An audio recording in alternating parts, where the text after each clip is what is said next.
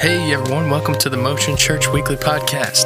On this podcast, we share some thoughts from our weekly gatherings as home churches, as well as our messages from when we all get together. It's our desire to help people become fully devoted followers of Jesus, and we hope that this podcast encourages you to walk in that way. Thanks again for joining us, and enjoy this episode.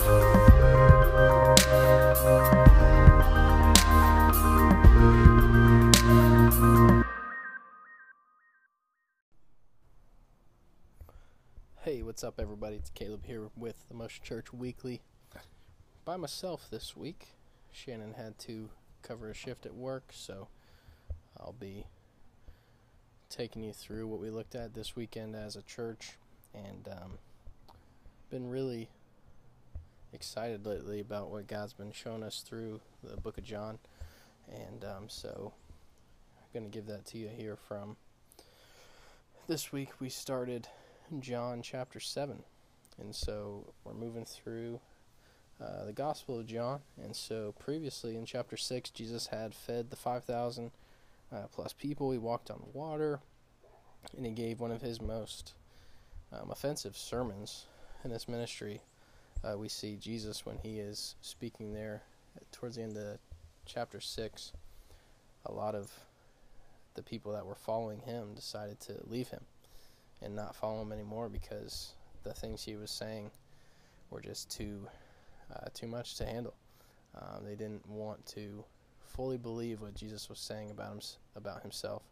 And uh, so if you missed that, uh, Shannon uh, talked about that last week on the podcast, so go check that one out. Uh, so that was the second half of John chapter six. But so this week uh, we get into Jesus again here, and he's again setting up Uh, for another big blow to the Pharisees, to the traditions of the Jewish people. And um, so we see Jesus doing a few things here, and we're going to briefly go through those um, this week. And so John chapter seven, verse uh, verses one through twenty-four we looked at. And so kind of want to just give to you some Uh, main themes that were throughout this uh, passage that we looked at, and then we'll talk about them a little bit more as we get to the end. But um, a few of the main themes that we saw uh, throughout that passage that we studied was self-glory versus God's glory, and um, we'll talk about those as we go through. So self-glory versus God's glory. We also saw worldly wisdom versus God's wisdom, and how that dynamic is working throughout really the entire Gospel of John. And then the last theme that we looked at was appearance versus reality, or appearance versus truth. And Jesus, throughout this entire Gospel, is really trying to get the people to look past the appearances and get to the truth, get to the reason behind things. And so um, we're going to go through this here. John chapter seven, verse one says, "After this, Jesus went about in Galilee. He would not go about in Judea, because the Jews were seeking to kill him. Now the Jew, uh, Jews' Feast of Booths was at hand." And so um, right out of the gate, chapter seven, we see that Jesus uh, is not going about in Judea because people were trying to kill him there. They wanted to put him to death because of the last thing that happened there towards the end of chapter six. And so Jesus is residing in Galilee right now. And so we see that Um, because he's in Galilee, um, the Feast of Booths, which was coming up here at this time, um, was happening near Judea. And so Jesus was kind of deciding whether he should be going to that or not. And we get that from verse three. It says, "So his brothers, Jesus' brothers, said to him, 'Leave here and go to Judea, that your disciples also may see the works you're doing. For no one works in secret if he seeks to be known openly. If you do these things, show yourself to the world.' For not even his brothers believed in him." And we get a really good insight into Jesus' home life. At this point, Jesus in his ministry, he had spent thirty years with his family and learning the trade of Joseph, uh, carpentry, becoming becoming a carpenter. And his, his brothers, we see from John, that they did not even believe that Jesus was who he said he was. And they had spent thirty years with Jesus. And so take encouragement in that. If you have family members who have not trusted in Christ, who have no idea why you're doing what you're doing, seeking after Jesus, take encouragement in that Jesus dealt with that same thing. But we see his brothers here telling him to do something. We see them telling him to go to the feast, that he should go to Judea, because nobody, they say, nobody who who makes these claims about themselves wants to do it in secret. He says they want to be known openly. They want to make themselves known. And so they're like, man, Jesus, go show yourself to the world, they say at the end of verse four. And Jesus, of course, we we know he is working on a different timeline than man's timeline. And so we see those we see two of those themes happening here, the self-glory versus God's glory. His brothers wanted him to get glory for himself, and Jesus, we know, wants to only give glory to God the Father. And then we also see this earthly wisdom versus heavenly wisdom. This is obviously earthly wisdom that they're giving to Jesus here. They're wanting him to um, act like everybody else. When you have something to say about yourself, they're like, man, go say it. Go show yourself to the world. And Jesus doesn't do that. And it's interesting, we cross-reference this to Matthew chapter four and verses eight through eleven. Jesus is tempted by the devil. And Satan kind of uses the same tactic with Jesus, but we get a very similar response, because Satan takes Jesus up to a mountain and says, here, look, all of these kingdoms can be yours if you'll bow to me. And Jesus, he knows that one day he will be ruling over the entire kingdoms of the earth. And he could have rushed that and said, okay, yeah, I want it now. But Jesus said, no, I'm, I'm giving God the glory. I'm following his timeline. I can only do what God the Father tells me to do. And so Satan tempts Jesus in the same way that his brothers did here in John chapter seven.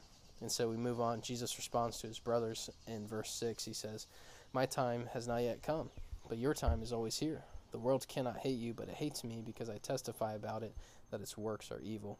You go up to the feast. I'm not going up to this feast, for my time is not yet fully come. After saying this, he remained in Galilee. In verse ten, we see, he says, but after his brothers had gone up to the feast, then he also went up, not publicly, but in private. And there's a little bit of discussion about um, these verses here where Jesus says, I'm not going up to this feast, but then he ends up going. And what we're seeing here is that Jesus is not lying to his brothers. Um, in fact, in the Greek, the present tense there in verse eight, where he says, I'm not going up to this feast, can uh, literally mean I am not now going up to this feast. I'm not going right now like you want me to go right now. And so he's not declining, saying that I'm never going up to the feast. He's just not at that present time going up. And so Jesus, his response is is classic. He's like, you know what? The world can't hate you, but it hates me because I testify about it that its works are evil. And so Jesus' response is sharing these heavenly wisdoms that he has from God. And then verse eleven, we get the Jews at the feast were looking for him, and they were saying, where is he? And there was much muttering about him among the people, while some said, he's a good man. Others said, no, he's leading the people astray. Yet for fear of the Jews, no one spoke openly of him. And so we see from these verses here that Jesus requires a response from people. When Jesus shows up, people have got to make a choice about what they're going to do with him. And we see people, we have two responses here in this passage. People say, yeah, he's a good man. And other people say, no, he's leading the people astray. We, we need to kill him. So there's two responses. There's people kind of accepting him, and then there's people that are totally rejecting him. But because the Jews were... some of the Jews hated him so much, no one was really speaking openly of Jesus. And Jesus, of course, is there privately, and so he's probably hearing these conversations. And then we get to verse fourteen, and it says, about the middle of the feast, Jesus went up into the temple and began teaching. So right in the middle of this, Jesus goes up and he begins to teach. And the Jews in verse fifteen marveled, saying, how is it that this man has learning when he has never studied? So Jesus answered them, my teaching is not mine, but his who sent me. If anyone's will is to do God's will, he will know whether the teaching is from God or whether I am speaking on my own authority. The one who speaks on his own authority seeks his own glory, but the one who seeks the glory of him who sent him is true, and in him there is no falsehood. And so what does Jesus do? He gets up there, starts teaching, and immediately the people are just amazed, because we see, and especially in Mark, uh, we see that whenever Jesus taught, people were just blown away. And specifically here we get to see that the Pharisees were totally lost, because they hear Jesus and, and they're like, man, how can he teach like this without having studied, without having learned like us? And so the Jews were totally stuck in their in their ways, and they they were they were thinking to themselves, how can Jesus speak like this without having proper teaching?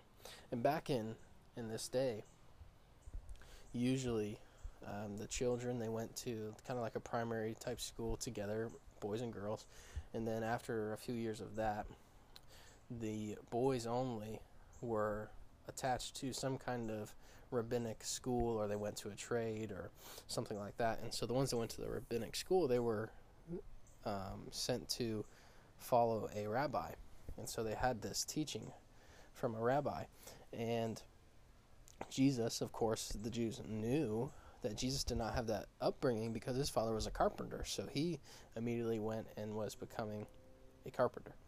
And so they're like, there's no way Jesus had this kind of learning like we have, and so how is he speaking like this? And Jesus says, you know what, my teaching is not mine. He immediately takes the attention off of him, puts it to God. He says, but it's his who sent me. And he says, you know what, your your way of thinking is that there's only two ways to be able to learn this. You're either self-taught, or you go to this rabbinic schooling. And Jesus says, you know what, my way is neither of those. I was taught directly by God himself. Everything I have is from God. So cool. And Jesus gets into verse seventeen. He says, if anyone's will is to do God's will, he will know whether the teaching is from God or whether I am speaking on my own authority.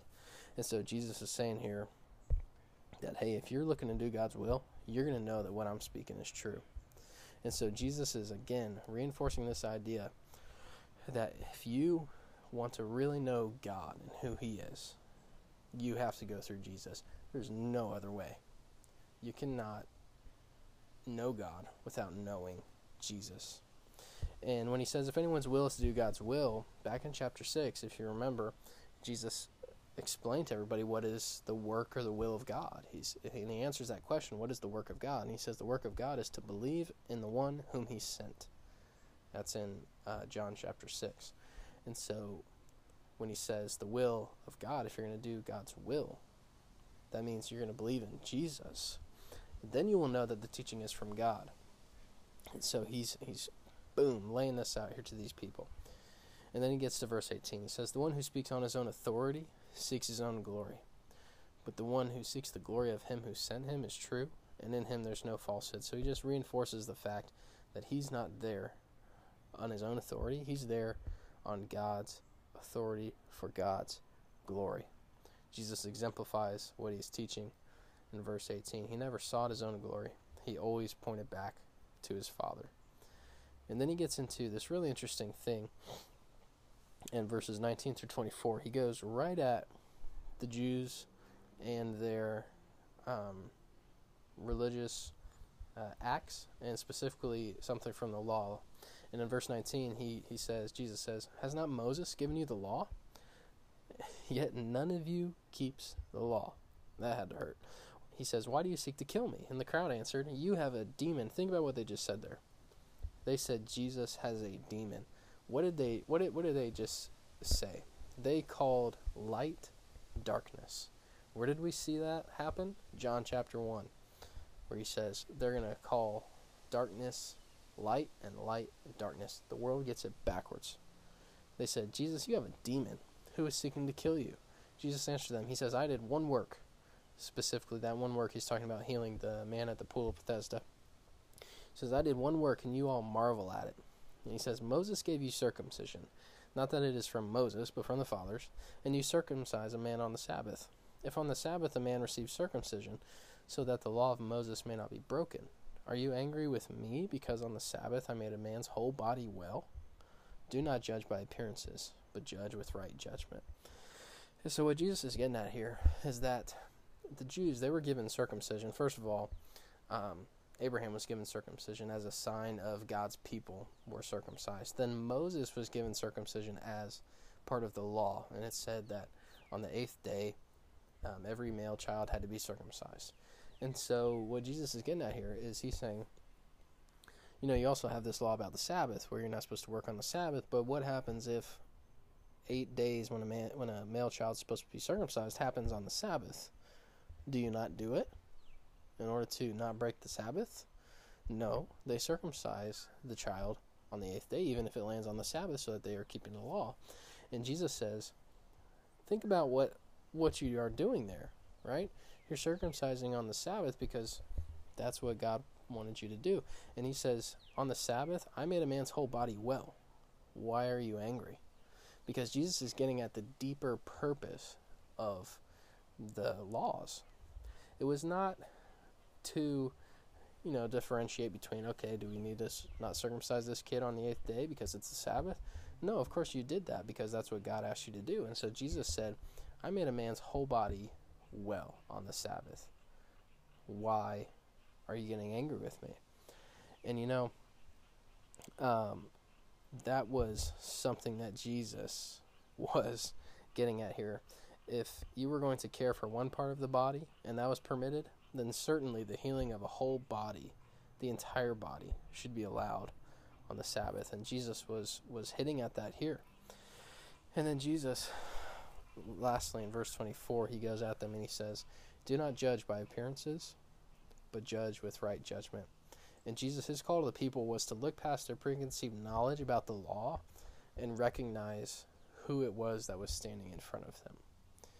They they were so focused on their set of rules that they had made up in order that they would not break the law that Jesus said, listen, the one who gave you the law is standing right in front of you, and that is God himself in the flesh, and you're missing it. He says, don't judge by appearances, but judge with right judgment. He was calling them to repentance. And so we see in this passage, and again, I just want to make sure that you understand that we're setting up for the next couple weeks where Jesus gets into this um, a little bit deeper with the people. And so we see those themes that we talked about at the beginning, the self-glory versus God's glory. Jesus, his brothers wanted to, him to give the attention to himself, but Jesus was giving God all of the glory. And we read uh, First Corinthians ten, verses thirty-one through chapter eleven, verse one. I encourage you to go back and read those. So good about giving God the glory. Uh, Colossians three seventeen, uh, First Peter four eleven, Paul and Peter, they encourage followers of Jesus to give God all the glory. And then that second theme about worldly wisdom versus God's wisdom. Everybody there that was listening to Jesus was so confused because in their earthly minds, they could not understand how this man was teaching with such authority and such power and such truth. But it was because Jesus had that heavenly wisdom and they missed it. They could not recognize because they couldn't get past their own thoughts. They couldn't recognize that Jesus was God. And that's what Jesus and that's what John is getting at in his gospel. And um, to that we went First Corinthians chapter one, verses eighteen through twenty-five. And that's just talking about how God takes the foolish things of the world to confound the wise. Those that are wise according to the earth standards really are nothing compared to God's wisdom. And then the last theme was appearance versus reality, or appearance versus truth. Jesus was always trying to get people to see the truth, to see reality. And he himself was always speaking truth. And we looked at uh, Matthew twenty-three, verses twenty-three through twenty-four, John chapter five, verses thirty-nine and forty. Again, Jesus trying to get people to realize what's actually going on. And you know, I believe today believers are struggling with the same thing. Do we want to get glory for ourselves, or are we actually seeking God's glory? Are we living by our worldly wisdom, what's worked, what what people have always done, or are we seeking God's wisdom in his word? And we're I feel like we're we're building lives, we're building our families, we're building our, our churches based on traditions rather than the word of God. We had discussions with people, or we've had discussions with people recently where they're just struggling with the idea of what God really wants for them. And we're like, well, you need to get into the into the Word, get to know Him, seek that heavenly wisdom, ask for that heavenly wisdom, and He will give it to you. That's in James. We see that in James. Ask and you will receive the wisdom of God. And so seek the heavenly wisdom.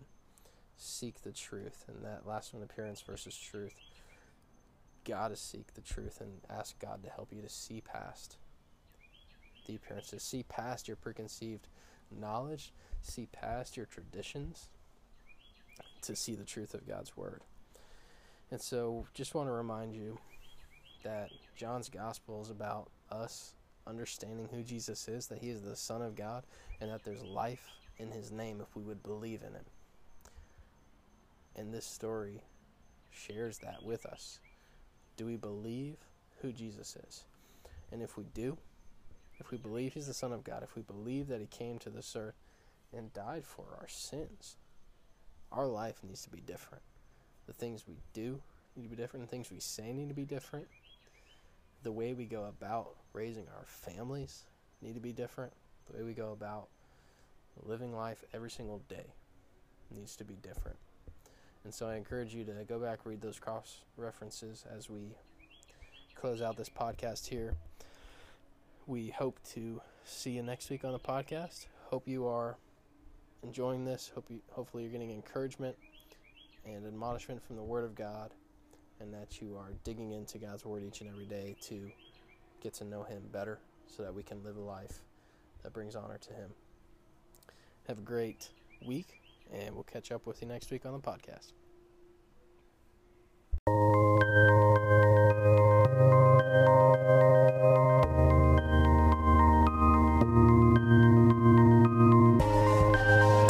Thanks for listening to this week's episode of Motion Church Weekly.